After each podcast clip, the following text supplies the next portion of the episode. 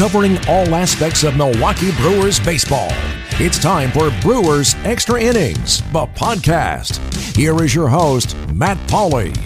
It is indeed time for another edition of Brewers Extra Innings, the podcast powered by WTMJ Mobile. My name is Matt Pauley. Great to have you with us today. As always, I appreciate you taking a moment or so to uh, listen to the program. If you ever want to uh, give any feedback, either on anything that we talk about or just the podcast in general, feel free to uh, drop me a tweet at Matt Pauley Radio, M A T T P A U L E Y Radio, or you can email me, matt.pauley at WTMJ.com. We've got a big program today. We are treating today's program you know, generally we look back at the last week that was. Well, this is a good mile marker point as we record the podcast on Sunday night. Uh, the Brewers have completed April action. And they are uh, just about set to uh, hit the road. But we are going to look back at the first month of the season. And the Brewers are 13 and 13. They're sitting right at 500. I think, I, I speak for myself and uh, some other folks I've spoken with. I think everybody can be pretty happy about a 13 and 13 record through the first month of the season. Two things jump out at me. One, the combined wins from each of the last two Aprils equal 13. So they match their win total from the past two Aprils in one April. The second thing, they left some wins on the table. They left there. There was multiple games, uh, some games against Chicago, that first game against Atlanta on Friday night. There are some games in this season that the Brewers absolutely should have won, and they could easily be above 500, and that's a good that's a good place for this team to be. I've been at times critical of the team on my post game show on WTMJ. And when I've been critical on some things, I've said this many times. I'm holding the Brewers to a higher standard than maybe I have previously because I have I have expectations that they can be a pretty good club this year. Now, what's your definition of pretty good club? Is it a, is it a 500 club? Is it a little bit above 500? Whatever it might be, you know, it's kind of a it's a vague, innocuous kind of term. But I think they're going to be a pretty good club. And there's games that I expect them to win. Are there issues with this team? Of course, there are issues with this team you know, it, there's a reason that you know people in Las Vegas thought they were going to be one of the worst teams in all of baseball from a from a win loss standpoint. I don't think they're going to be there, but it's a really good place to be if you can play close to 500 over the first two, three months of the season, you never know what might happen. You're going to be right there in striking distance uh, of a wild card. And I'm not saying this team's going to get a wild card this year, but how great would it be if they go into July and they're right around 500 and they're kind of in striking distance of a wild card, that's a chance for this team to play meaningful games in the second half of the season. And for these young players who have never experienced that to be able to go through that. And even if it doesn't result in them uh, eventually getting that second wild card, and you know, if we're being honest about it, this team probably isn't poised to get into the postseason this year. But just being able to play those kind of games towards the end of the season would be uh, would be huge. But they've uh, a good first month. We don't want to get ahead of ourselves. A good first month. They are 13 and 13. Uh, they open up a four game series in St. Louis. That's always a tough place for them to play. So we'll see how that uh, how that that plays out. But so far, so good for the Brewers, and they have absolutely been a fun team to watch. So on tap for this edition of Brewers Extra Innings, the podcast powered by WTMJ Mobile. In our social media roundtable this week, we are going to be joined by Adam Rygg from uh, the Brewer Nation and also contributor to FanRag Sports. As uh, always, enjoy talking to him. Going to get his take on the first month of the season, and we're going to go uh, down on the farm and look back at the first uh, few weeks of the minor league system. Uh, this week, instead of having one of the minor league broadcasters on, we want to take a step back and really look at the entire system. So we're going to bring uh, Brad Ford on, who really covers the minor league system from top to bottom. He is a contributor to both uh, Disciples of Uecker and also Brew Crew Ball. So those are our guests. But before we get to our guest, we got to get to our headlines of the week. It doesn't matter if it's right in the middle of the summer or winter. There's always news about the Brewers. Let's look back at the week that was with Matt's headlines of the week. This week's headlines of the week. Well, Eric Thames just continues to absolutely destroy the baseball. uh, as the Brewers uh, had a very good series against Cincinnati. Eric Thames had a amazing series against Cincinnati, which is no shocker. He hits uh, three home runs in the first two games of that series. In fact, uh, he had at least one home run in every single game against Cincinnati through their first six matchups. It was finally on Wednesday, the 26th, when he did not hit a home run against Cincinnati. But uh, they, Eric Thames has just been continues to be one of the talks of baseball. Now, kind of the downside of that is the put in air quotes the random testing unquote of of players because Eric Thames is just getting tested over and over and over.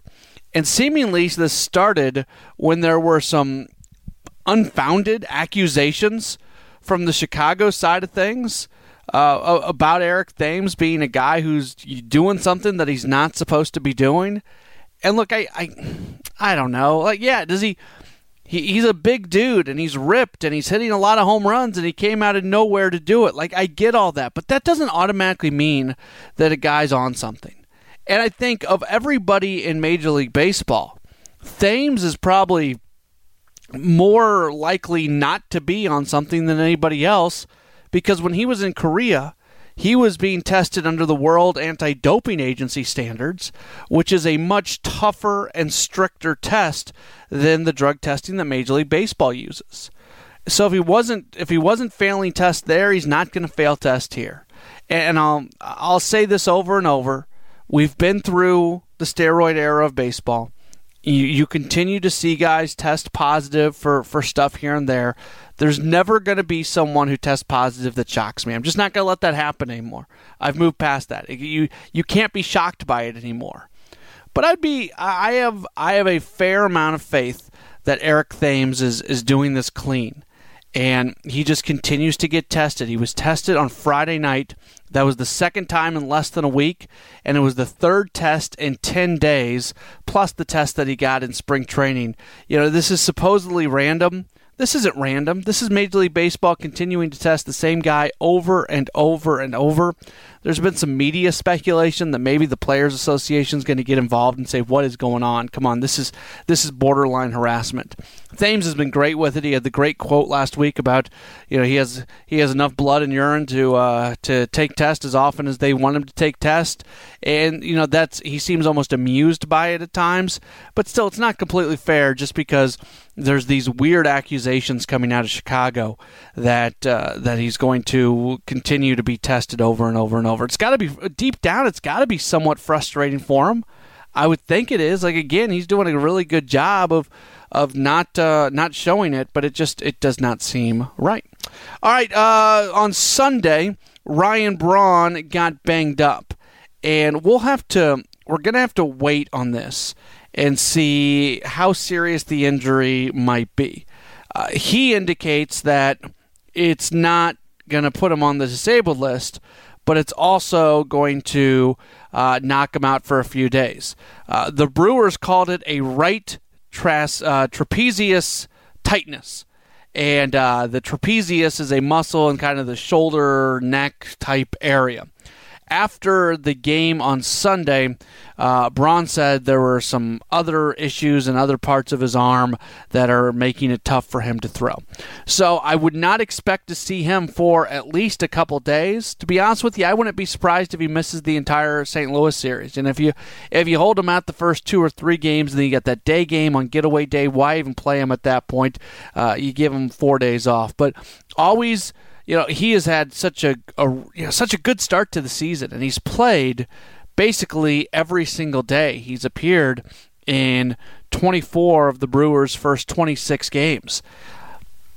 I don't think anybody thought that he was going to play that much. You have to manage how much you do play him because he is prone a bit more to injuries. You know, last year he played in what 130, 135 games. That's probably a good number for him. I think he wanted to push that a little bit. I think he wanted to be closer to 145, 150, but you just got to be uh, smart with it. So uh, hopefully, for Braun's sake, he's able to uh, return sooner than later. And the other bit of good news, and uh, by the time you're listening to the podcast, this might be something that's already in the past, but uh, Junior Guerra is scheduled to take part in agility drills uh, on the field in St. Louis on Monday and uh, he's uh, trying to uh, trying to come back from the calf injury. So doing agility drills is a big thing. The team isn't real worried about his ability to uh, get back throwing again and be able to stretch that arm out. Uh, the agility drills are a big, big deal. So uh, that's good for Guerra. The next question is if Guerra's back here in the next couple weeks, which it's starting to look like that's quite possible. What's going to be the move in the starting rotation? luckily for the Brewers' sake, they have a couple more weeks to uh, let that play out, and guys get uh, two or three more starts each before they have to make a decision on that. So those are this week's headlines of the week. After every Brewers game, signing an announcement, bloggers and podcasters hit the web to give their take. Now we bring them all together. It's the Social Media Roundtable, and it starts now. Brewers Extra Innings, the podcast, powered by WTMJ Mobile, does continue on. We're very happy right now to uh, welcome in a, a, very frequent guest here on the program. He is uh, the, he runs uh, the Brewer Nation, which is uh, you can check that out at thebrewernation.com. Follow on Twitter at Brewer Nation. He is uh, Adam Rygg, and before I officially welcome him in, I should just say uh, Adam's been amazing as we've gotten this podcast started. when we first got it going, and I was trying to get connected to all the various podcasters and everything, it was Adam who made the connections, and it's just I was joking with him at the at the ball game on Sunday that I should give him an executive producer title on this uh, on this podcast because he's been great, and we're happy to uh, welcome back him back onto the program. Adam, great to have you. How are you doing? I'm doing well. I, I like executive producer. Uh, if I get my own chair on set, that would be great. And if I could get my own trailer with some uh, Fiji water. Fiji water, be, okay. That that we'll we'll see what I can do. Do you have any? Uh, I assume you need like MLB Network and, in the rider as well. Well, yeah, I mean, I have it on my phone thanks to the At Bat app. Uh, shameless plug, but yeah, no, Network would be good. Um, maybe extra innings package, MLB TV, you know, uh, with a, a location scrambler, so I can watch the Brewers games there you go. It, it, it all it all works out. All right, so let's talk a little bit about this team. We're uh, we're speaking on the night of Sunday, April 30th, so we're into the final hours of uh, April 2017. And with the win on Sunday against the Braves, the Brewers finished the month of April with a 500 record way before the season got started, if somebody would have would have offered that to you, would have you felt like that would be a very good place for the Brewers to be through one month of the season? I would have. Um, I think the the biggest thing about the Brewers being at 500 at this point is they've faced not completely stiff competition in and out. They have had seven games against the Reds, and we all know how Eric Thames, for example, has, has done against that team. Uh, but they played the Colorado Rockies uh, opening series, and looking back at the time, everybody was saying, "How could we not beat the Rockies? Oh my goodness!" Look, they're in first place in the NL West as we talk right now. So you know, it, that's a, a better team than we thought. The Cubs were going to be the Cubs. The Cardinals always play us hard. You know, they, they've played good teams here and teams that were hot at the, the time that they played them. The first two games against Atlanta, their offense wouldn't settle down this past weekend. So it's a combination of things, but again, as Counsell said, Major Craig Counsell said after the game today, you earn your record, and they are a 500 team. I think that they have areas to improve and specific things that they can uh, absolutely get much better at. But the best part is is that most of those things are coachable and fixable. So being 500 right now, 13 to 13, matching the combined win total from the past two Aprils in just this one April, it's got to be a positive for those guys in that clubhouse and something to build on. You know, I don't think any of us think that the Brewers are going to be playoff contenders this year, but starting a month at 500, not losing in a given month, like I'm pretty positive every single month last year was a losing month. Uh, it, it comes up from from that kind of a position. So the Brewers are on the right direction. I know that we both have talked about that and think that, and maybe we're seeing signs of that as this team starts to gel and you know the, the extra pieces that have added in this year, Shaw, Ames, you know, guys getting a little bit older and more mature. Chase Anderson, Domingo Santana, or you know, and Arcia who's still very young. You know, everything seems to be coming together, and these guys can play some pretty good baseball that they've demonstrated that. Generally, on the podcast, we look back at the week that was uh, with the with the, this date falling on uh, the final day of the month of April, and also uh, right after a series coming to an end, we're going to focus a little bit more on the entire season. So the the month that was, you've already mentioned Eric Thames, and uh, through the first month of the season, I don't think anybody could have expected this. 345, 11 home runs, 19 uh, RBIs. I saw a tweet recently. For all I know, it, it it it came from you because we see so much stuff. But somebody made the point that that he's already earned his entire contract based off what he's done in the first, you know, month of the season. How impressed have you been not just with what he's done on the field, but also the way he's handled all the media requests, being the darling of baseball, all the all the, you know, he's been drug tested now 3 times uh, over the course of like the last 10 days. I mean, just everything that he's done, the entire body of work, how impressed have you been? I have maybe never been as impressed with what's been going on with Eric Thames and the way that he's handled it as anything that I've seen uh, in my years of covering baseball, years of watching baseball as a fan. The and, and perhaps it's because I have a different perspective over the last couple of seasons, a different way to look at things. I, I said it uh, in a tweet that I have nothing but the utmost respect for the way Thames has handled the, the bullcrap speculation that guys like Chris Bosio and John Lackey uh, are credited with uh, from the league. You know, maybe the random number generator at the league office is stuck, but you know, three random tests inside the first month is a little bit ridiculous when some guys haven't been tested since spring training, probably still. Anthony Rizzo of the Cubs made a point of that, and of course, then he was tested within a couple of days uh, himself. But it's it's ridiculous, Matt. It really is to have this guy have to deal with all this attention to try to filter out all of the natural negativity that comes when anybody in the world does great things.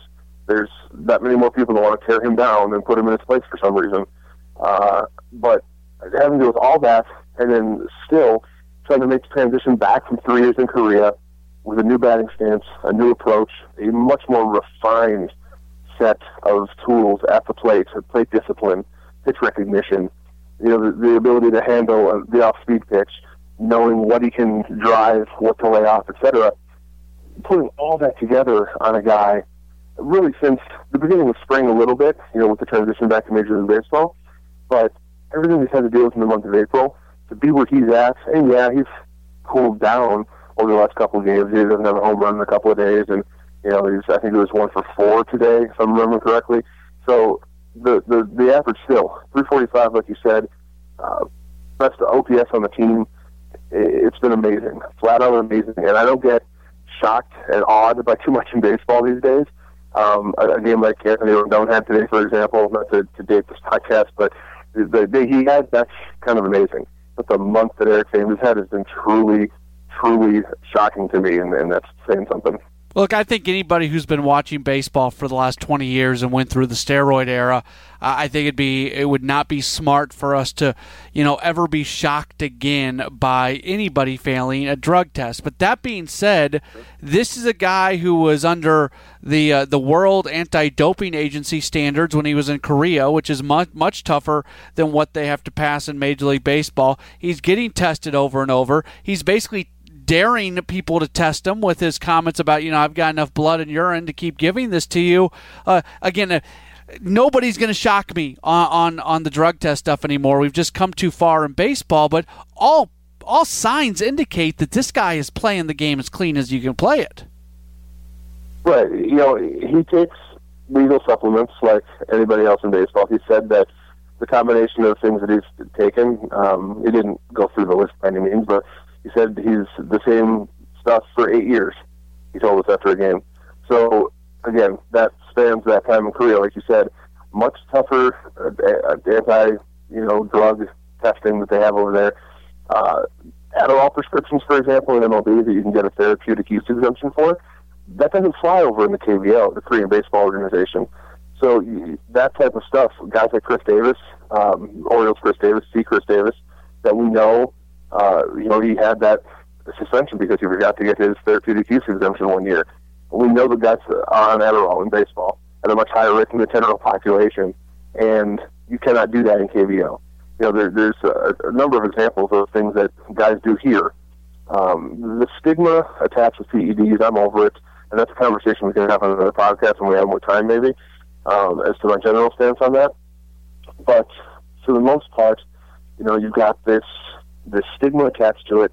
Fans think that they're supposed to vilify anybody that gets in trouble for stuff, but it's why because there's a certain set subset of drugs that fall into this category.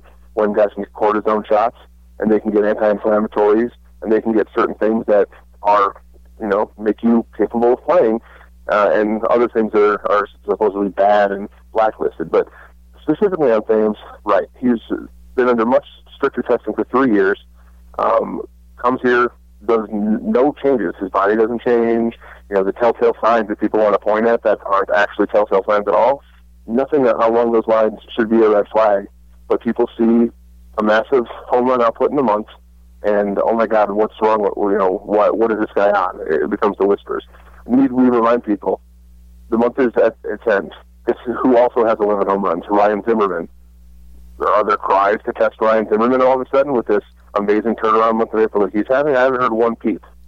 But why? Because Eric Thames is muscular, and you know he's spent the last three years in Korea. All of a sudden, you know that's the guy we focus on. You know, it's like you said. At this point, you'd be naive not to just have baseball on the brain, you know, and think about what's happened over the last 20 years. But at the same time, the testing is where it's at. And personally, I'm not going on a mental witch hunt trying to tear people down. I like to enjoy the game of baseball, and I will enjoy people believing that they're innocent until something else happens in any case. the Same Zimmerman, otherwise, it doesn't matter. To me, let's just enjoy the sport of baseball and watch these guys excel at it. Yeah, it was kind of funny. I don't know how many people in Milwaukee noticed this, but uh, a lot of the St. Louis media came to the defense of Eric Thames. And of course, uh, you know, Cardinals dislike the Cubs as much as Brewers dislike the Cubs from a fan standpoint. So it, it was, it, you know, the Brew, Brewers fans don't like the Cardinals whatsoever. But I did think it was uh, it was interesting, and I think it had something to do with the fact that right around that time the Cardinals and Brewers were about to play. But I found it interesting that a lot in the St. Louis media came to defend Eric Thames. So uh, to you know, at least there were people out there defending him. Is I guess the point I want to make. Yeah, absolutely. The analytical writing community is very much behind Eric Thames. They've given countless examples and reasons and evidence, uh, both in approach and you know general statistical analysis and uh, looking at the flight path of the baseball, the fact that he's laying off pitches out of the zone that he can't do anything with, etc. You know, they're, they're big behind him. You mentioned the St. Louis media. Buster Olney of ESPN, still with ESPN, unlike many of his colleagues, unfortunately. Um, Buster Olney reported today, uh, and he, he blocked me on Twitter a long time ago, uh, but I saw somebody else retweeted it, that the Cubs brass, the front office, uh, people in that organization were very upset with Bosio making those comments. So even, you know, even internally in the Cubs, not everybody's against Eric Thames. So, you know, it's it's good to see baseball rallying behind a guy that deserves to be rallied behind. You know, the MLB account on Twitter, social media, they've been uh, using Thames' image and celebrating his home runs and his accomplishments. So hopefully it's just a, a subset. It was a, a pitcher who got beat, you know, a pitching coach who was maybe trying to back up his pitcher, and some fans that don't like, especially the Reds fans, that don't like how much damage Thames has done against them. So, you know, hopefully that's all it is. Hopefully people settle down as the numbers start to even back out a little bit, and, and Thames can just enjoy his return to MLB. Sidebar: Why are you blocked by Buster Olney? um, back in 2011, 2012 range, excuse me, when he when Ryan Braun went through all of his stuff with his suspension and whatnot, uh, Buster said something about Braun, and I want to say something about Zack Greinke was the other tweet uh, one given morning, and I tweeted, "Well, Buster Olney is two for two on dumb tweets today," and I've been blocked ever since. Hmm. Interesting. He was actually he was actually at Miller Park. I, I saw him uh, when he was here uh, preparing for the the following Cubs series. The Cubs were in town, and they, they ESPN had the Cubs games uh, the next night um, in Chicago. So he was you know in Milwaukee doing the stories and whatnot in preparation for that. I almost asked him about it, but then I realized I don't really care. Fair enough. We're talking with uh, Adam Rygg from uh, the Brewer Nation. Uh, from a starting pitching standpoint, you know, just going down the list very quickly. Uh, obviously, Junior Guerra is banged up. Uh, he looks like he's getting closer and closer. That's a good thing. Uh, Zach Davies seems to be back on the right direction. His last start was his best start against Cincinnati. Hopefully, he's able to follow that up. Chase Anderson's been pretty darn good. His one not as good outing when he gives up four runs. That all happened very quickly, and, and he got back into it. Um, Matt Garza here recently has been good. In his first two starts, they've been fine. His uh, most recent start on Sunday was the best. Uh, but Wily Peralta, he has not been especially sharp his last two outings, and uh, Jimmy Nelson uh, has has struggled, especially in two of his last three outings. Uh, from a first month perspective, and this is a tough question to answer because it's so broad, but from a first month perspective, how would you evaluate the starting pitching for the Brewers? Well, it is a little bit incomplete, like you said. Uh, Junior Guerra only made the opening day start, and that only pitched three innings before getting hurt, uh, trying to break out of the box on a, on a ground ball. So we'll have to see when he comes back, and, and hopefully he's supposed to pitch to uh, hitters, uh, live BP sessions on the road trip that's coming up. So hopefully they get him back sooner than later. But overall, you know, I, I don't think it's what they'd like, obviously. Zach Davies, when he first came up last season in 2016, had three very bad starts. Uh, I don't know if he was readjusting coming back from Colorado Springs or whatever the reason was. He had three very bad starts, and then he was pretty much stellar. Uh, everything you'd want out of a developing player uh, after that, you know, for 23, 25, whatever was, number starts last year. So hopefully, you know, he got a few couple of starts out of his way this year and his last one, like you said, was better. So maybe he's, uh, you know, rounding back into form again. We'll have to see. Um, Nelson has been a bit of a quandary. He's trying not to hurt himself with walks this year, you know, and in his uh, 28, almost 29 innings, he does have 10 walks. He had one bad start with walks, um, but for the most part, he's kept that number down. Guys are putting the ball in play off him more than they have in the past, and unfortunately, right now, uh, you know, batting average against him is over 300. You know, for the opponents as a whole, I think it's a 301. So, as he said against his last start, as balls get put into play more often than not, they're going to be converted into outs. That's how batting averages work, and that's why guys don't hit over 500 because more often than not, there's going to be some outs, uh, as everybody knows. But we'd like to see obviously more out of Nelson, uh, better results, and hopefully some of that comes with continued execution, and hopefully not getting beat as much. But Chase Anderson, like you said, has been dynamite. Uh, it's a guy who probably wasn't going to be in the rotation to start the year if Matt Garza was healthy. Anderson's been a revelation. Everything they've been asked for and more, I think. So that's been good. Wily Peralta, like you said, said he's four and one. You know, this five stars, so he gets decisions. And I know wins and losses, individual pitchers don't mean as much anymore as people thought they once did. But he does have four wins, which means he's keeping his team in the game, even if they have to score a lot of runs to support him. But uh, he's also given up six homers, you know, and that's matching Tommy Milone uh, for home run output, and that's got to come down. Uh, there's a, a lot of different things that each of these guys can clean up. They can get better. Some of these guys, though, you know, Peralta, Nelson, they're not spring chickens anymore. They've had a lot of big league innings, and at some point, you have to consider the fact that they may be what they are, you know, and and they're not going to be the front of the uh, front of the rotation guys to lead this team into the next contending window. But maybe a guy like Josh Hader is, you know, maybe uh, a guy like Jorge Lopez can be middle of the rotation, front half of the rotation. So as guys that transitions out at the end of the season, or maybe even earlier, depending on how things go, um, you know, the Brewers have a lot of decisions to make and a lot of things to figure out when it comes to their rotation. Most of these guys uh, are pre-David Stearns era and he's evaluating every day. He's evaluating, and he's going to make some decisions, and eventually we're going to see how things work themselves out. But like I said, for the month, as incomplete as it is, um, I think overall the run prevention of the Brewers has been disappointing, both from a starting pitching aspect and from a, a defensive fielding aspect as well. I, I haven't seen many people talking about this, and, and again, it's it's not going off uh, a trend yet, and it's something I'm going to be really keeping an eye out on here uh, as the Brewers do embark on a road trip. But when the season got started, Neftali Feliz was pitching uh, really 97 99, topping out at 101. In Sunday's appearance, he was topping out uh, at 96, sitting more uh, 90, 94, 95. That's, you know, the difference between 96 and 101 as far as your top out speed, that is a huge difference for a pitcher. Again, maybe I'm making too much of it. Maybe he's going to be back in the high 90s the next time he pitches. But do you think there's something to uh, seeing just in the course of uh, from the start of the month to the end of the month, seeing his velocity drop a bit? Uh, not necessarily. Um, I, I think it's something to watch uh, for sure. You obviously don't want to go much lower, but getting back up into the mid to upper 90s is what started to make Feliz effective again uh, with Pittsburgh last year.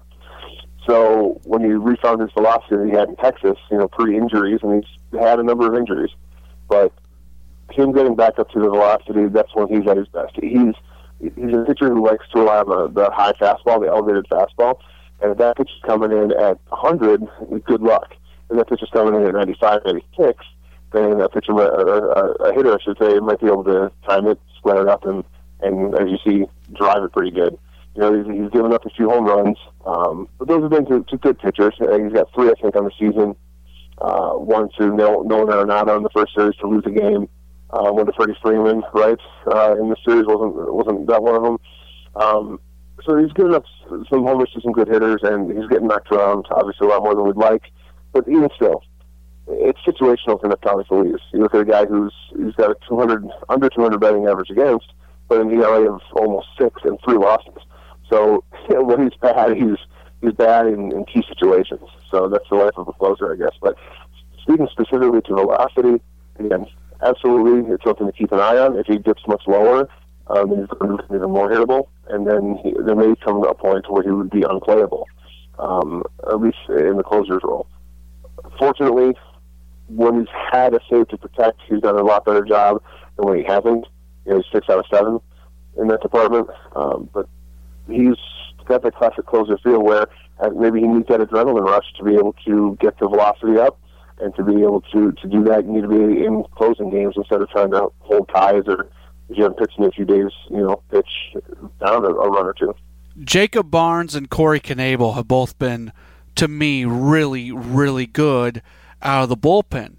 And I'm not trying to go too negative on this, but unfortunately, uh, you've the the rest of the bullpen has been hit or miss. I mean, there's some guys with good numbers. Oliver Drake has been pretty good since getting here with a 2.25 ERA. Same thing with Jared Hughes. But we've we've seen some. I think we've seen more inconsistencies from everybody in the bullpen except for Barnes and Knebel, who for the most part have been pretty good all season long this bullpen has completely changed over from last year when you consider that uh, the back end last year had Jeffress, Smith, and Thornburg, and none of those guys are around anymore. Carlos Torres was so good last year. Now he's pitching in even higher leverage situations this year, and he's got an ERA at 4.20 through 13 games. Uh, last year, as the season went along, the bullpen got better and better. So I guess I say all that to say this. Do you think that the bullpen is going to slowly get better from top to bottom the way it did last year? Or are you concerned that some of these guys are being a bit inconsistent to start the season? Uh, I think there's some inconsistencies. Uh, there, there's some concern there. Carlos Torres pitched a lot last year. Uh, he's got a bit of a rubber arm, so I'm not saying he was overused, but he did very well last year, and there was a reason that a team like the Atlanta Braves uh, cut him, you know, just before the season opened last year. And the Brewers picked him up and did very well. He did very well with them. But there's a, like I said, there's a reason that a guy like that gets cut loose. Um, there's a reason that a guy like Jhan Marinez was DFA'd by the Rays before the Brewers had a chance to pick him up. Again, he came in and, did a great job last year. Maybe the the league knew being in the National League helped him out. He just hadn't seen him before. Uh, and so, you know, he, he comes in and, and does the job more often than not. But again, a, a reliever in any any situation, you know, you give you have one bad outing, your reality looks terrible for you know two three months while you're working that back down. So uh, those types of numbers, you really do have to take with a grain of salt when you're talking about bullpen. Um, all that said, yeah, Knebel and Barnes have been great. Even they were shaky. I think Barnes had his one bad outing finally uh, this homestand. Knebel had uh, the one rough game in Chicago against the Cubs. So nothing, no, no relief pitcher is going to be perfect, is my point. So certain guys you just have to kind of roll with them and see what they have to offer you. Um, but you look at some of the guys that they have in the minor leagues, you know, Tyler Cravy, Rob Scahill, not to bring up a couple of guys that just missed the cut last year, but they've been pitching pretty good down there in the minor leagues. And this team has options. You know, it's got people that can come up and fill in and help out. But right now, the core group of guys that they have, they need better production out of the middle relief guys. The back end of the bullpen doing pretty well. Again, should get him into a safe situation. He's been reliable in that in that spot. But yeah, Torres on down to Milone, and, you know, and that was ranked in that hierarchy. Torres is probably your fourth best guy in the, in the bullpen right now. Milone's your long man. That group of guys has to be better. Hughes, Drake needs to you know remain consistent. Marinez needs to get better. If those bullpen can factor in more, be better about keeping runs off the scoreboard. Those tight games that the starting pitching is, is keeping in the ball game, more of those can be converted into wins. I'll preface this question by we can all admit and we all know that Lewis Brinson is not going to put on a Brewers uniform a moment before the Super 2 cutoff date. So just knowing that there's still some time there, how much leash do you give to a Keon Broxton and a Domingo Santana, a couple outfielders who neither of them are hitting, even with Santana's uh, two home runs on Sunday, neither of those guys have gotten back above the Mendoza line. They're both below 200.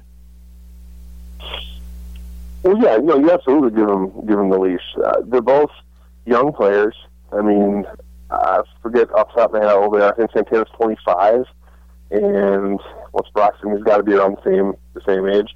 I'm sure I can look it up while I'm talking, but uh, you have young, talented players. You saw what Keon Broxton could do last year once he adjusted his stance and really, you know, got into his better form. You know, earlier in the year he was all out of sorts. You know, we don't have to rehash the whole thing. But once he got going, he was very dynamic for them at the end of last season. Domingo Santana is a guy that was one of the lead pieces in return in the Carlos Gomez and Mike Fiers deal to, in that Houston trade. You know, he's a, a talented player who had nothing left to prove at AAA, even being so young, and he's still learning on the job, refining himself at the big league level. So, yeah, those guys, they, they, there's no question, they started out season slow you know, Santana, like you said, is hitting under 200 now, as well. Um, but as those guys, you know, come back up to the back of the baseball card averages, and you have guys like Thames, maybe Shaw, uh, slow back down a little bit, you know, meet in the middle, then you won't have such few guys carrying the offensive load, but hopefully you'll have a more well-rounded, more, more well-balanced lineup, uh, and you can do better things with that. But, know, you absolutely give guys like Santana and Broxton – you know, young, dynamic players with a ton of talent. You give them all the time in the world to show you, to demonstrate at the big league level what you have in them. Because eventually Lewis Brinson's going to be here. And chances are good that Brett Phillips and Ryan Cordell are going to join them. And Corey Ray's coming in a couple of years. And Trent Clark has a chance to be a big league outfielder. And there's guys, Michael Reed has spent time in the big leagues. Kyle Wren has done the job at AAA you have these guys that are all over the system. The whole point of Stearns is rebuild, right? It's consistent waves of talent, constantly replenishing the big league system. Be that that they come up from the minors or they use them in trade or whatever. You have all these guys that they're particularly deep in the outfield. But for now, give Broxton that leash.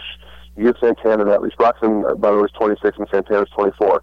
But you give them that leash to show you what they have because when the time does come for Lewis Brinson to come up, maybe you know that Keon Broxton is going to be your fourth outfielder for the next five years. You know, what a fourth outfielder to have, right? So you have to let these guys show you what they can do, show you how to make adjustments, hopefully Domingo Santana, this is the start of a nice run of offense for him. His last four hits, I think, have all been home runs, including pinch-hit homer and then, like you said, the two home run game on Sunday. So hopefully that's a ton of good things to come, and, and these guys can start running back into form. All right, let me finish you off with this. The team is one month into the season; they're 500. Uh, what as they go into May? What are the what's the one or two things that you feel like this team can do a little better? That you're really going to want to see them do better to maybe even take another step forward here in this next month. I think the biggest thing that, that they can fix the quickest is, and I don't want to call it a lack of focus on defense because these guys are focused on what they're doing. Um, so that's not the right phrasing, but it, it's it's their play on defense is what needs to get better, and they need to convert all of the easy outs, and then and they're good at making spectacular plays. You know, their infield, especially up the middle, is super rangy. Uh, Arcia can get to almost anything. Villar can get to almost anything, and these guys they're good about getting the ball in their gloves. Villar's had some problems early in the season, especially with transferring the ball after he fields it and being able to throw it. Arcia had one hit at his feet the other day, and granted it was stung a little bit, but he missed it. You know, it hit off the side of his glove. Luckily, it didn't trickle too far away from his feet, but he couldn't convert the out. Uh, you you have to be able to convert. And it's easy for me to say, right? Being the sideline guy, uh, you know, watching uh, not on the field. Uh, but these are major league players, and certain plays you have to be expected to make when you're playing Major League Baseball. That's why I don't play Major League Baseball, but these guys do. So they have to be able to do that, and I think, you know, that aspect of the, of the run prevention, and Counsell calls pitching and defense run prevention together. So that aspect of run prevention, I think, is the most easily fixable because you know you just convert those easy outs, and that can have the biggest impact, immediate impact on the way that, that these games play. Garza's first start, for example, a lot of extra outs in the field. This game, there are a couple of times where you know the defense could have maybe made a couple of extra plays and maybe goes even farther into the game uh, today on Sunday. But there, there's been Jimmy Nelson got burnt uh, with some some bad defense behind him and a couple of his starts. So you know it's something that has to be cleaned up. That's that it's like I said, the easiest thing to do and can have the biggest impact if you can just get that done. All right, Adam. Great, uh, great stuff. We're at a mile marker point of the year at the one month uh, point, so definitely wanted to get you in here and uh, get your take on on what's happened uh, so far. One more thing before we let you go. Uh, just last question for you because I know you keep an eye on on the minor leagues as well. Is, is there any story, any couple stories, any individuals uh, that have especially caught your eye in the first three weeks of the minor league season? Uh I could probably go for a little while on that question, but I'll, I'll try to short. I know I'm sure uh, that Brad has uh, a lot of that covered, but I'll say that Jake Gatewood and Monte Harrison and, and Troy Stokes, those guys from that draft class, uh, especially Harrison and Gatewood being the early picks, they were very highly touted, but also came with a high risk, high reward kind of caveat. And for the most part, unfortunately, so far they've been high risk. They Monte Harrison's been hurt a lot, much of out of his own control, sliding into third base, blowing up his ankle, etc. And Jake Gatewood has had a ton of swinginess in his game to this point, and hasn't really been able to, to put it together like like you would hope that that high of a draft pick would do. But if you look at their numbers, and again, without getting too uh, finite into that kind of uh, those kind of details right now, they've been all three of those guys have been very good so far this season. Um, I mentioned Troy Stokes. He's, he's one of my favorite guys. He's an outfielder as well, playing for Class A, uh, High A, Carolina. That's where Gatewood is at as well. Monte Harrison is uh, with Low H, uh, Wisconsin Timber Rattlers right now. But Stokes, for example, is hitting 307 with an on base of almost 400. You get Gatewood is at 329, on base of 440, slugging a 553 has 15 walks on the season. He didn't have his 50th walk last year, I think, until August. So he's the type of guy who's really doing much better with what he has to do to, you know, develop and hopefully one day make it to the major league level. These guys all have uh, a ton of talent, and it's for the most part in the minor leagues you have to have a combination of health, luck, and development to get anywhere. And these guys have been a little bit unlucky, but hopefully. Uh, hopefully they're on the right track. And I think that you know, we'll see some good things from those guys. We'll see some promotions uh, of all three of those guys coming up later this year, and uh, you know, just steps in the right direction towards Milwaukee. He is Adam Rygg. He runs uh, the Brewer Nation at thebrewernation.com. Follow him on Twitter at uh, Brewer Nation. Also a contributor at uh, FanRag Sports. He's, he's a busy, busy guy. Adam, great stuff as always. Uh, we'll catch up again real soon. All right, man. We'll talk to you. The future of the Brewers organization has never been more important than it is right now. It's time to get an inside look at what's taking place throughout the Brewers minor league affiliates as we go down on the farm. Brewers Extra Innings, the podcast, powered by WTMJ Mobile. We do continue on. My name is Matt Pauley. It is time to uh, go down on the farm, and a lot of times in this segment, uh, you hear me talking with the various uh, team broadcasters from throughout the Brewers minor league system. But uh, every once in a while, I want to take a break from that so we get a chance to kind of take a step back and really look at the entire system and not just focus on one team. And we're going to do that today. We'll also talk a little bit more about the big league club as well, as uh, we do welcome in uh, Brad Ford from Disciples of Uecker and Brew Crew Ball. Brad, appreciate you taking a few moments. How are you doing today? I'm doing great, Matt. How about yourself? Doing all right. Now we uh, we recorded this on Sunday night, and about ten minutes ago, people can follow you on Twitter, by the way at Brew Crew Blue.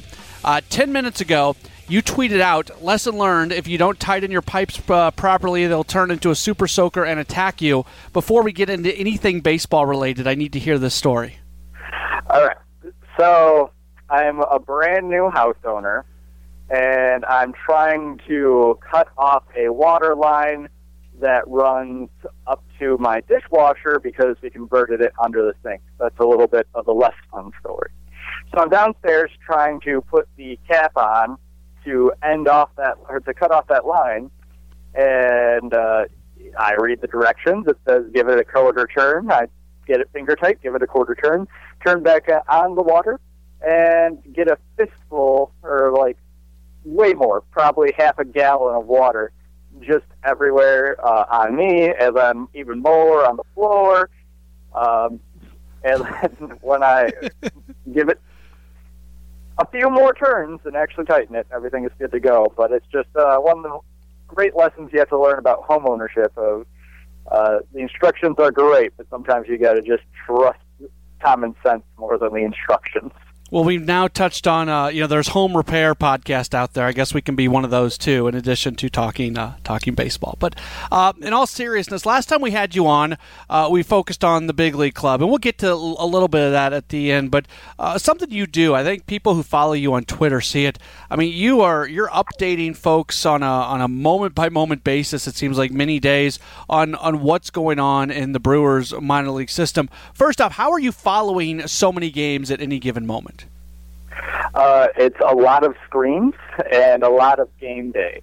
So the nice thing is I have MILB.TV, which is the minor league version of MLB.TV. So generally what I'll do is I'll have the big league game on the TV screen. Then I'll have a couple tabs open with the current minor league games, and then uh, the A ball and A plus ball um, leagues, the Carolina Mudcats and the Wisconsin Timber Rattlers, don't always have the video on, and then I'll do game day for those, and I'll just follow along and keep track of what's going on, just because it's a really exciting time to be following the farm. And I've been doing this for a few years now. Um, it's great because last year they didn't have access to the Brevard County team, so now I get to follow along with a lot of the great pitchers and uh, you know field players who started at Timber Rattlers last year and now moved up, so I get to follow them along and also see some guys that really didn't get a lot of time, like Cody Ponce and Kodi Medeiros, who were at the Manatees before they the Brewers now switched over to the Carolina Mudcats. Um, so I generally just have a lot of screens going on. I'll prioritize the pitching prospect. So if I can only watch two at a time, and Corbin Burnes is pitching, and you have a lesser known prospect who's off most top 30s, even off like top 40s, I'll prioritize the number 20 prospect according to MLB pipeline and uh, kind of watch and see how they're doing. And then I'll just watch the games throughout the day, switch between game to game, depending on uh, what's happening. So if I see uh, games getting tight, like uh, the T-Rats have had a lot of high-scoring games, gotten, um, you know, you'll have a 10-10 game going into the seventh, and you go switch over and prioritize that and uh, watch their offense, which has been really fun. Total So side. that's just how I do it. total sidebar. This has nothing to do with what you just said, unless something changed this year and I missed it. It's really frustrating that MILB TV you can't watch it on like a Roku device the same way you can watch MLB.TV. Right. No, I know. That's why the uh, big league game gets the TV. Otherwise, it'd be all minor league games throughout the house um, because they really don't have an app or anything that supports it. So you have to watch it on the computer screen or your phone. Yeah, it's when you buy MLB TV, they give you the option to do the add-on of MILB, and you would think if they're you know if they're that connected, then just put it you know make it part of the pack. But anyways, that's that's neither here nor there. Um, so you're three weeks or so into the minor league season, and we'll get into a whole bunch of things.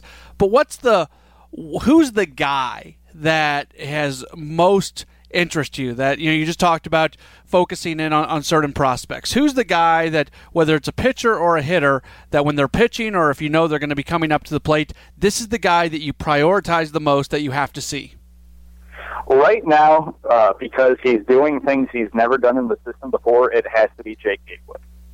Um, he is having a career season doing things that he's never done, um, specifically walking. He's already almost, his career high in walks is a 32 walks in a season, and he's already um, halfway there at 15. And any other season, his highest amount of walks was 18. So he's three away from tying his second career high in walks. After a full season at Wisconsin, that's what he did last year. He didn't even have his first walk till middle through May.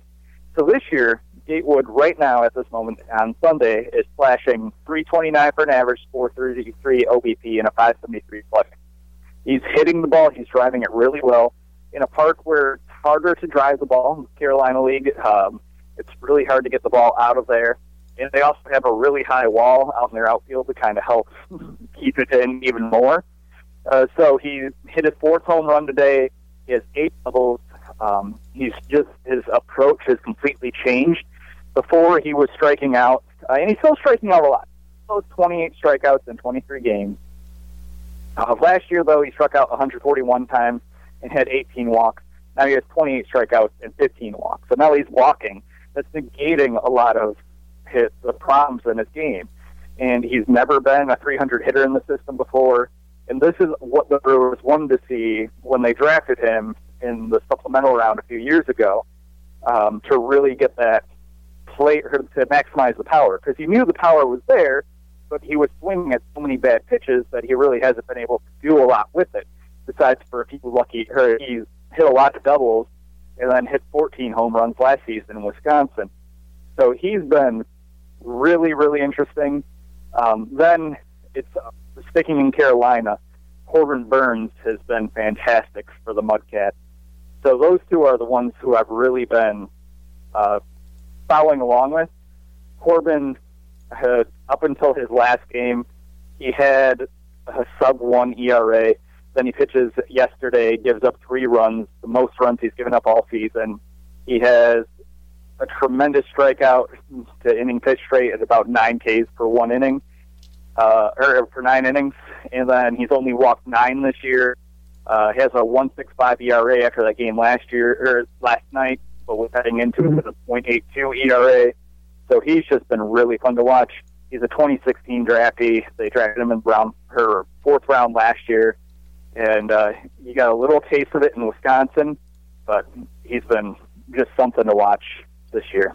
Let's go back to Gatewood for a second because last year he played 93 games at uh, at third base, and this year I think he's exclusively a first baseman. I don't think he's played any games at third through the course of the year. How important was it for his offense to really take that next step forward, considering the fact that he wasn't going to be at a at a, at a high level defensive position to you know kind of help uh, offset maybe any offensive deficiencies? Well, really important because you expect your first baseman who doesn't really provide much in the field. I mean, of course, first base defense is really important. Uh, we've over since Prince Fielder has left, we've seen plenty of bad defensive first basemen up in the major league club, and then seen how that can cost the team. Um, I mean, it's great that he's able to go over there and has the action of the baseman, but most importantly, you want the first baseman to hit. So at third base, as long as you have the defensive, defensive skills and you're hitting decently, you can get away with it because you're providing something extra. But like I said, at first base, you don't really get that opportunity to add as much to the team defensively. Still very important, but it's great to see how much value he can actually turn around if he continues this profile. It it just makes him a whole different value as a prospect. Before he was going to lose a lot of just value in the system because um, as nice as a prospect is, who can play well defensively, if you can't hit over 250 and at least provide some power, you're not really doing much to help the team in that position. And teams really look for a high offensive output at first base. Uh, speaking of just the Carolina Mudcats in a very general sense, this is the first year that the affiliation is there, and I know there's been uh, rumblings about uh, Mark Attanasio trying to buy the club and uh, take it under the Brewers umbrella. Do you have you like the affiliation and the relationship? Does do, do you think it's a it's a better situation now with the team in Carolina? Uh, I do. Uh, mostly, I'm happy because before it was going to go out west to California team where the offense was going to be dismal. Um, so I'm happy that it was able to stay on the East Coast where uh, our pitchers are better developed. I think it's a great park to develop both hitting and pitching. It's more pitcher friendly, and that's something that can really help with confidence at the lower levels, uh, where the pitchers are getting a little bit of help just from the environment in the park. Um, and helping some of those mistakes go away, but they still have the opportunity to learn because they're facing better hitters and they can focus less on what the park's doing against them, kind of like what we're experiencing now with the AAA club in Colorado Springs with the Sky Sox. Um, I think it's a really good relationship, like start to a relationship. Uh, I've actually gained a lot of followers on Twitter, and you can see they actually have a really passionate fan base.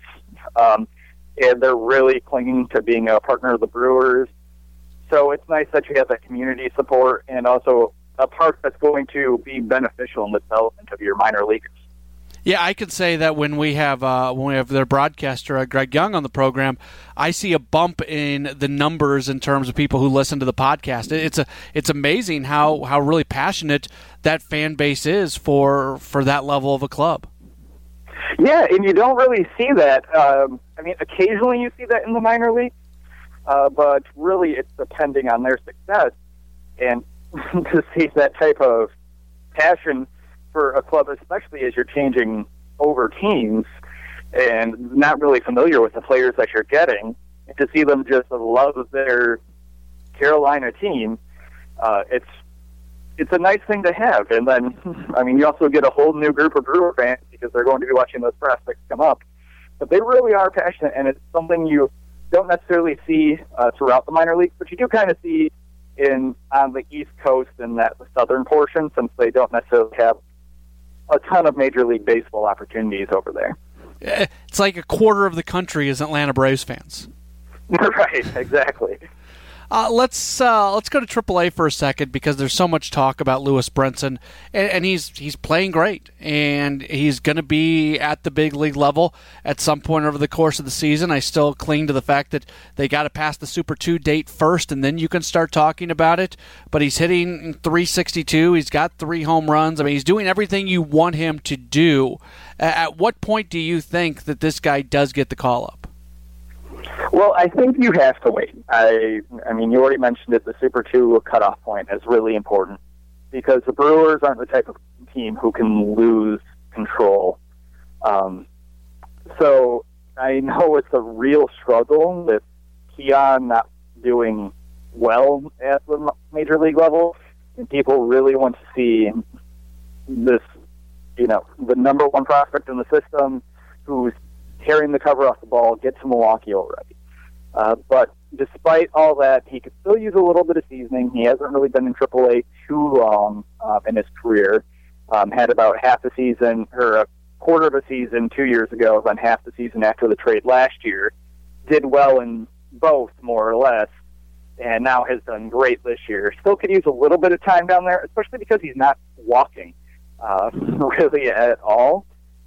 Uh, so it's nice, you know, you want to give him that time to develop a little bit, possibly get a little bit more patient at the plate. he doesn't necessarily need it because he's like we talked about hitting the cover off the ball, but he only has three walks.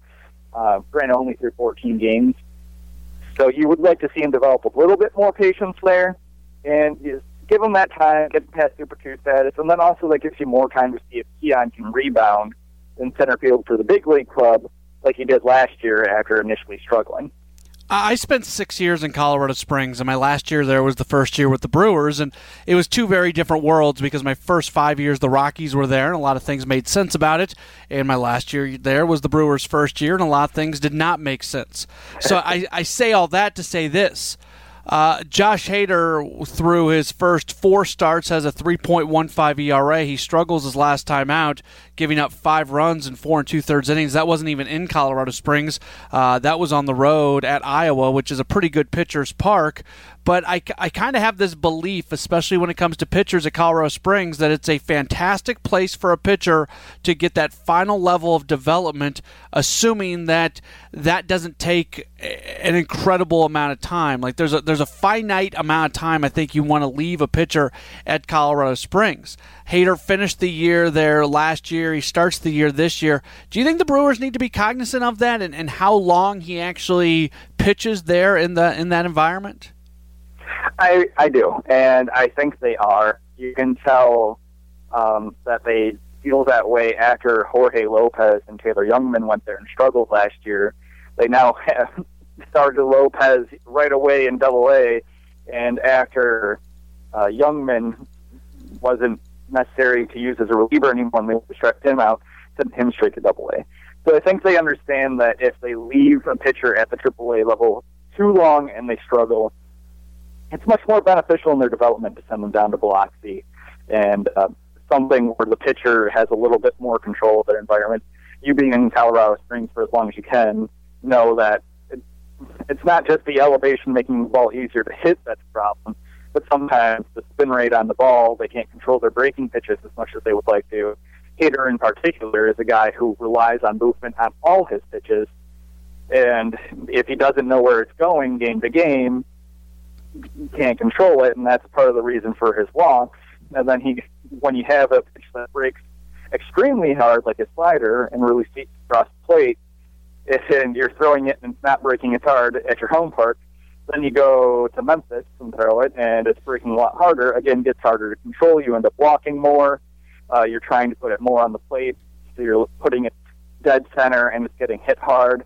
Uh, those are some philosophical reasons for struggles. I mean, it could. I'm sure there's a lot more to it than that. But I think the Brewers are handling their pitching staff well. Um, as when they see someone just can't handle that environment, they move them and keep them at Biloxi, which we've seen pitchers succeed before, not necessarily with Brewers, but in majors where they come up from Double A, because there's not too much of a gap in talent from Double A to Triple A.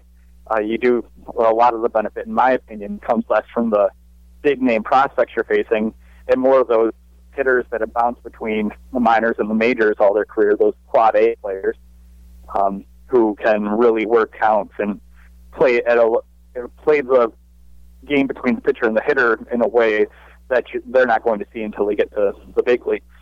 We are continuing to talk with uh, Brad Ford. You can uh, read him both at Brew Crew Ball and uh, Disciples of Uecker. Follow him on Twitter at Brew Crew Blue. Uh, so the Sky Sox have gone off to a 13 and 6 record, best start in the history of uh, of that franchise, going back for quite some time. They've been affiliates of the Indians, Rockies, and now the Brewers. I had Dan Karcher, their broadcaster, on last week, and I asked him about the outfield group, obviously with Brinson, but then Cordell, Phillips, Wren. Nieuwenhuis wasn't there at the time but he's there now. Uh, but I, I, asked about those four guys in particular, and, and he, you know, I, I, put him on the spot, and it wasn't completely fair to me. But he basically said that he thinks that's probably the best outfield group uh, in the history of the Sky Sox organization. What is what does that say to you when you hear that? I, it doesn't really surprise me, but it's also awesome to hear. Um, I mean, it really is a special group. Um, I think all have uh, huge major league potential. Um, I think, and I mean, to hear someone who's watched the Sky Sox uh, year in, year out, um, you know, validate that is something that's really awesome to hear. That um, and I've seen other, you know, minor league reporters uh, really talk it up too about that group and the special things they're doing out there. So I mean, it's really exciting to see, and it's I mean they're just a step away. So if we continue to have struggles with Domingo Santana and um, Keon Broxton and need that fourth outfielder, you know those guys are ready and hitting the ball really well right now in Colorado Springs. All right, let's jump down to uh, Double A and, and the pitching right now. The the two guys to you know a lot of people are watching are Jorge Lopez and Luis Ortiz. Uh, Ortiz. Lopez two and one, one point seven three ERA. Ortiz uh, zero and three, three point seven two ERA. Whether it's specifically about those guys or just the team overall, what's jumped out at you about this uh, Double A Biloxi team? Uh, really, the pitching. Um, I mean, Ortiz and Lopez have always been fun to watch. Uh, Lopez is another one of those names that where you're really going out of your way to watch him now. He just uh, on Friday had a 10 strikeout game where he went six innings, only allowed two hits and walked one. Uh, I think, and I've seen a couple other of my co-bloggers uh, point out that Jorge Lopez should probably be the first one called up over Josh Hader if the time comes where the Brewers need to call up a starter. He has shown that he really doesn't have much to prove at Colorado at Biloxi anymore. And as we just talked about, he hasn't really succeeded pitching in Colorado Springs. But every five or so days when he comes around, he's a start you go out of your way to watch because he's back to form that he was two years ago after a really rough year last year. Um, Ortiz has been hit and miss. I still go out of my way to watch him because he's the fourth overall prospect in the system, uh, but really came out of the gate poorly, and then was having a good game on the 25th, but then got pulled out due to uh, cramp and wasn't able to finish that. Then the other one, who I really go out of my way to watch, uh, is Taylor Williams, who's working his way back after about a two-year layoff. Uh, wasn't pitching uh, due to Tommy John surgery. Now is finally back and they're giving him very little stints time and time again. And he got another one today, but he's been great. Uh, only a 93.93 ERA and uh, striking out more than a batter for nine innings. So he's been really fun to watch, and he is one of the most exciting arms in the system, in my opinion. It's just a matter of how he continues developing after Tommy John surgery. It's great to see him coming back well. He actually pitched today, pitched, uh, pitched a couple innings and did uh, pretty well for Biloxi again. But they're just really trying to keep him around 30 to 40 pitches per game, so he's really not getting that long out there to get these stints down. And I'm guessing give him more and more as the year moves on on their stat sheet, they have seven guys in the on, in the pitching, uh, seven pitchers with ERAs at two or below. Now, some of those guys I don't think are active uh, right now because they haven't pitched in a while. But you know, the, these are not all these top prospect kind of guys. What does it say that really from there's so many guys who are having unbelievable success pitching for Biloxi? Um, I mean, it's just really nice to see, but it's I I think it's they just have um, a great group of coaches down there that really help people or that really help the pitchers develop at this next level. Um, I always consider Double A as the next big bump in development because A and A plus are only so different between each other.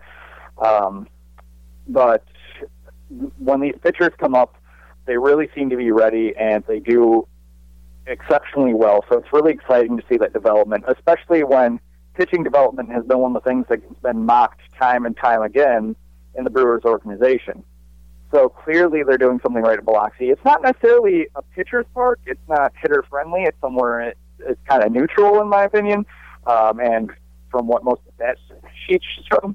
But uh, I mean, it just says something about what the staff's doing down there that they can keep them all pitching at such a high level the Brewers love having players who can play multiple positions. I think there's there might not be an organization out there that wants to have uh, you know position players that can play all over the way the Brewers do.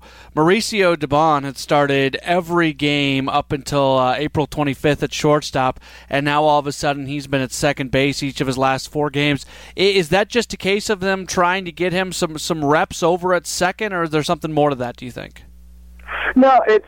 I mean, he played multiple positions through for when he came over from the Red Sox, um, and I think that's part of what attracted Stearns to him when they traded him with in, for, him in the Thornburg trade.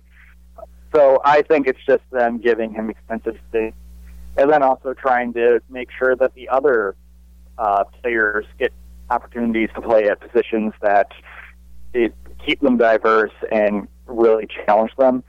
So he's played a little bit of everywhere um, on the infield, at least third base, shortstop, and second throughout his minor league career. And I think it's there's just the Brewers trying to maximize that and really take advantage of his diversity. Like you said, I mean that's something Stearns loves. He loves a player who can play all over. And I wouldn't be surprised if he gets some outfield reps at some point this year.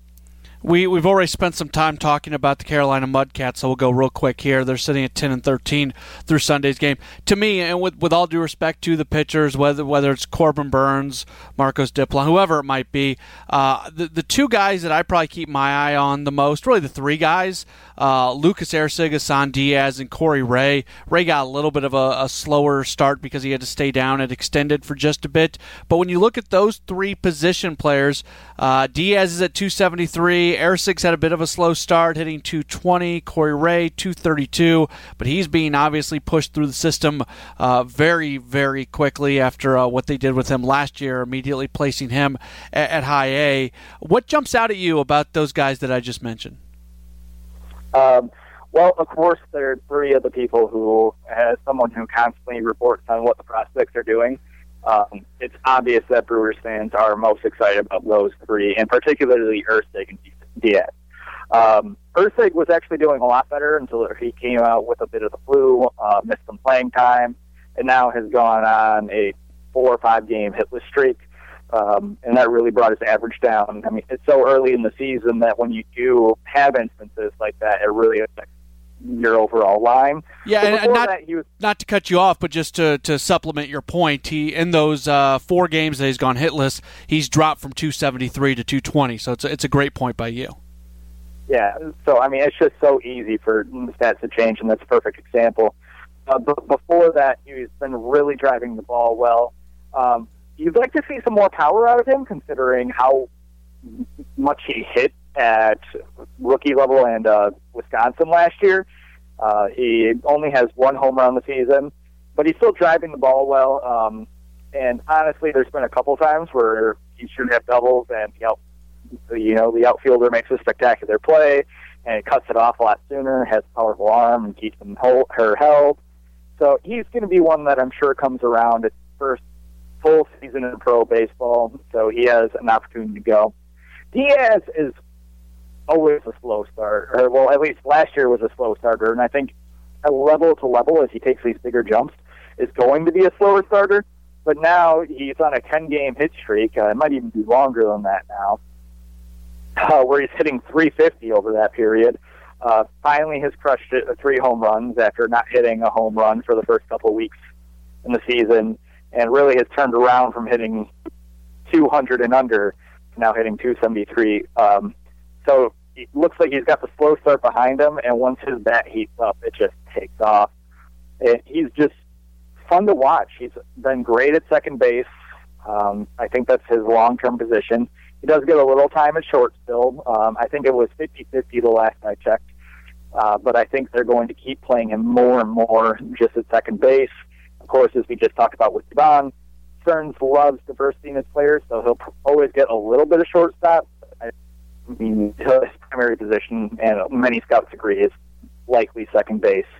This is a guy who I think can really be at Biloxi by mid-year or a little bit later, and really helping that offense because the Biloxi offense, there's a reason we didn't talk about it a little bit earlier, very suffocating and hasn't been that strong over the last couple of weeks. Um, and he's one who can really provide a jump start to that. And they might start pushing through the system a little quicker. Um, I mean, you can't say enough good things about what he does. He walks a, a lot, strikes out a lot too. But again, like as long as you're going to walk enough um, to make up for those strikeouts, which he does, you don't really concern yourself because he still hit all really hard. And then, as you mentioned, Ray struggled. Um, getting a little worried about him. It's way too early to get worried, but it's just Uh, it's something in Brewers fans, especially I uh, hit like Rickie Weeks syndrome, where they were so aggressive in how they brought Rickie Weeks up, and everyone's positive that that's what led to his struggles, whether it's actually what it was or not. Uh, when he first started as a brewer, before he really got his career off, um, but he's been showing glimpses where he's magnificent, and then he just doesn't do as well. Um, he did okay today. Um, stole two bases. He's been really good on the base pass so far, but six stolen bases, only one caught stealing. Uh, you're, he still hasn't really seen that power that they talked about when the Brewers drafted him. Um, but his offensive game, uh, you see flashes of it. You just haven't seen all of it. He hasn't been there for that long. Only 13 games now. So there's still plenty of opportunity to see more. Um, and as the season goes along, they might just have to move him down to the T Rats and finally let him get some confidence if he doesn't get it here with the Mudcats. But uh, defensively, you don't see a flaw in his game. He gets really good jumps. He has a really good arm, and he covers center field really well. So he's been fun to watch there. I am taking an obnoxious amount of your time, so I'll ask you just one question about the Timber Rattlers, and we do hope to have uh, Chris Mehring on the program next week to go a little bit deeper on on the Timber Rattlers. But uh, Monte Harrison, he's the only Timber Rattler hitting above 300, leads the team in home runs, leads the team in RBIs. Just considering what he's been through with the injuries, how great of a story is is Harrison? Uh, it's fantastic. Um, we've seen this version of Monte before and every time it happens, he seems to have a major injury. Um, a couple of broken bones that kept him out for a long time, and then real, then he comes back and has a slow start. And it's great for him to come back from his injury, not have a slow start, and just take off like he has. I think he's thriving in a leadership position with the other prospects he's playing with, uh, particularly uh, Demi Orimoloye and um, Mario Feliciano. They, he seems when you watch the video, he's always the first one out cheering on a home run um, and really pushing those guys to do better and do their best. He's another guy. He plays a lot like uh, how you hope Ray would play, where he's got some speed, strikes out but walks a little bit or enough to make up for it, and then really drives the ball.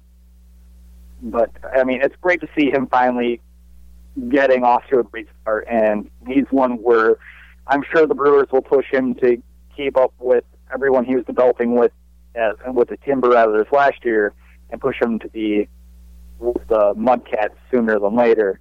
And I mean, he's been really fun to watch.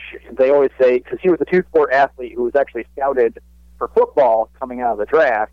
They always say two-sport athletes just take a little while longer to develop so maybe we're finally seeing everything click completely more than just those little flashes we saw before. When I was originally planning on having you on, we were going to talk a lot more about the big league team. So I feel bad. I'm only going to ask you one question uh, about them, but we'll have you on many times going forward, and we'll get more into that. Through the month of April, going into month of May, the Brewers are 500. When the season got started, if somebody would have given you that proposition, would have you taken it? Yes, absolutely. I was pretty confident that they're going to finish the season at 78 to 80 wins. I'm still very confident that, that that's about the level they're playing. Uh, the problem, and I would have picked if they weren't as young as they were, I would have picked them to do better than that. The problem is they're so young. You have hitters that go into long slumps because they're not as adjusted as at coming out of it. Um, and then also the pitching staff just needs upgrades that are on the way. And we already talked about in the minor leagues. But I think I'm, I think this is who this team is. They're a very exciting, fun team to watch, and they can win. They can beat good ball clubs, although they haven't beaten the Cubs really. Um, but they can keep up with good ball clubs, and they're doing what they're supposed to in beating lesser ball clubs, the losers of the division. They're picking on the cellar dwellers, and that's who. I mean, that's great to see, and especially with the prospect influx that we have coming up to fill the weaknesses as you, the people who aren't playing their part are very evident throughout the season. You know, with the, the improvements when Brinson comes up, if Phillips comes up, and Cordell comes up to really help that outfield stabilize and get more offensive power, it's only going to get better. And I mean, I'm really excited about this team, it, and they're really fun to watch. He is Brad Ford. You can read him over at Disciples of Uecker, also Brew Crew Ball. Uh, follow him on Twitter at Brew Crew Blue, and uh, always has uh, great stuff. And make sure the, the, the with no disrespect meant to any of the writing, when you follow Brad on Twitter, uh, you really get a good capsule all the time of what's going on throughout the uh, entire minor league system, which is awesome. It's been a, it's been a great resource for me, especially uh, during games when I'm getting ready to do my post game show and have a minor league segment.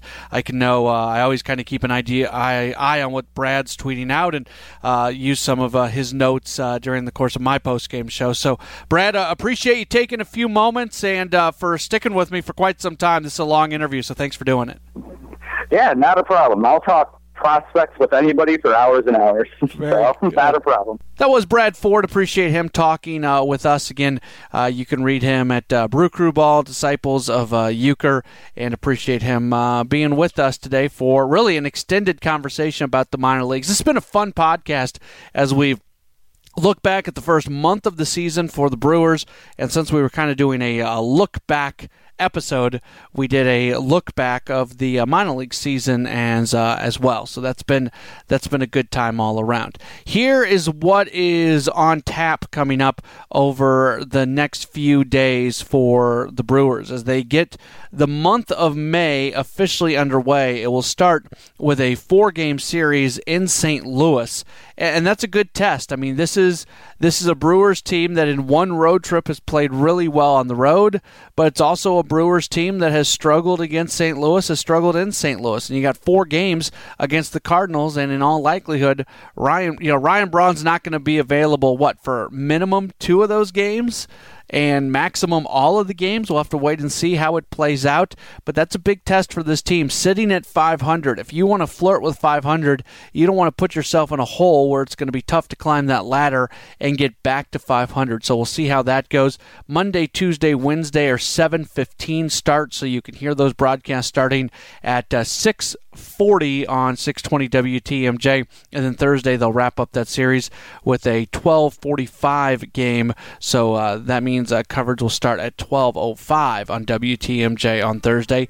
They then will head to uh, Pittsburgh for a three game series against the Pirates uh, Friday, Saturday, and Sunday. And again, they, historically, they have not been especially good against Pittsburgh. So I don't, I mean, if you can go that's a so that's a seven game trip.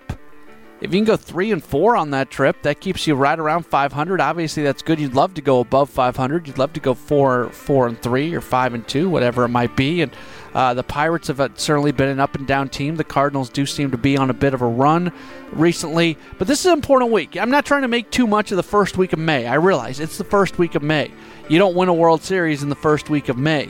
But as this team sits at 500 through uh, the first month of the season. Can they continue to be in that area when going on a road trip uh, against a couple teams that they've struggled against? So we'll wait and see on that. All right, that's it for the program. Thanks so much for uh, being tuned in. As always, you can always uh, tweet at me at Matt Pauley Radio, M A T T P A U L E Y Radio, or drop me an email, matt.pauley at WTMJ.com. Our thanks to uh, Adam Rygg from the Brewer Nation and also a contributor to FanRag Sports. And also our thanks to uh, Brad Ford for joining us uh, from Disciples of Uecker and Brew Crew Ball. Nobody ever has just one affiliation anymore. In media, you got to be connected to multiple places, and that's the case with both uh, with both Adam and Brad. Thanks so much for being tuned in. We'll talk to you next week with another edition of Brewers Extra Innings, the podcast powered by WTMJ Mobile. Thanks for listening to Brewers Extra Innings, the podcast. Matt will be back next week with another episode. For all the latest Brewers news, keep listening to the home of the Brewers. News Radio 620 WTMJ.